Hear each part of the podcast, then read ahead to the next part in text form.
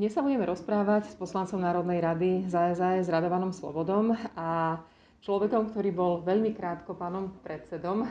Rado, ty si urobil veľmi podobnú vec, ako predčasom Ondrej dostal a stal si sa dočasne predsedom výboru Národnej rady. Bol to konkrétne výbor pre kontrolu vojenského spravodajstva. Skús popísať uh, najprv to, čo sa udialo a potom prečo si to vlastne urobil. Tak e, dôvod bol ten, že pán Kotleba sa riadi zrejme heslom, že neustálým opakovaním vtip získava na kvalite. Takže sme potrebovali rozchodiť výbor, pretože pán Kotleba bol neustále nezvolený a nezvolený.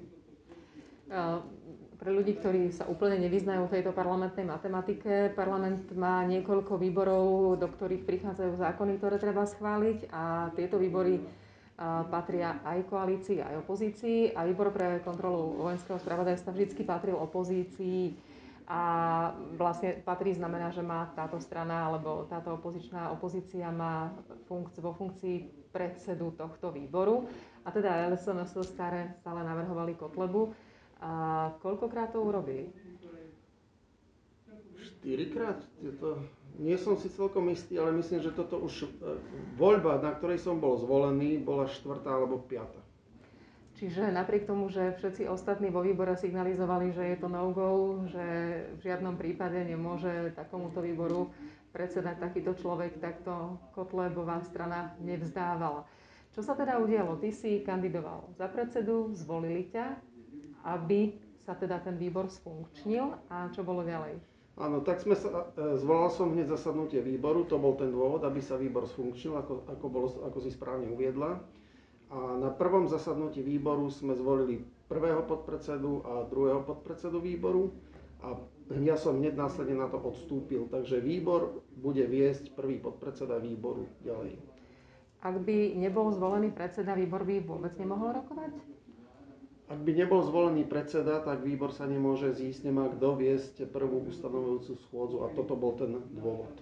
Aj v rozprave zaznieva nielen hlasom Kotlebovcov, že sme vlastne obišli pravidlá, keď sme takto zvolili predsedu, ktorý nebol z opozičnej strany. Je na tom niečo pravdy, či vôbec nič? Tak obišli, neobišli, my sme v prvom rade potrebovali ten výbor sfunkčniť, čo sa stalo a tým, že som hneď odstúpil na prvej ustanovujúcej schôdzi, tak ťažko hovoriť o nejakom obídení pravidel táto pozícia predsedu tohoto výboru je k dispozícii stále pre opozíciu. Opozícia opäť niekoho navrhne, uvidíme, kto to bude, či to bude opäť pán Kotleba a budeme opäť voliť predsedu tohoto výboru. Možno skúsme tak úplne v krátkosti povedať, čo sú tie najhlavnejšie dôvody, prečo pre nás Kotleba je že absolútne nepriateľný človek, ktorý by mal stať na čele výboru pre kontrolu vojenského spravodajstva tak toto asi špeciálne netreba rozoberať. To sú stále známe dôvody, ako otázky okolo, okolo holokaustu, či holokaust bol, holokaust nebol, stále používanie nacistickej symboliky a tvárenie sa, že to nič neznamená. Toto je stále rovnaká pesnička. Ale títo ľudia v tom výbore sedia, hej? takže oni tam sú aj v parlamente ich máme, ale predseda má teda, hlavný dôvod je, že asi vážnejšie slovo. Ako je to s tými procedúrami?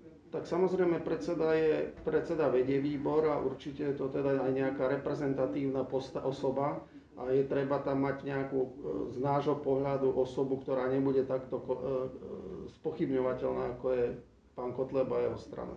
Tak to teda ukončíme úplne jednoduchou otázkou, kto je teda podpredsedom výboru pre kontrolu vojenského spravodajstva a kto výbor bude viesť, aspoň kým sa nezvolí nový predseda, ktorý prípadne bude priechodnejší. Možno Kotlebová strana navrhne niekoho, kto bude vhodnejší. Áno, túto otázku sme práve vyriešili na dnešnej ustanovujúcej schôdzi a podpredsedničkou prvou, ktorá bude viesť ďalšie schôdze výboru je pani Šebová zo Sme rodina a druhým podpredsedom sa stal pán Vons zo strany Oľano. Ďakujem veľmi pekne.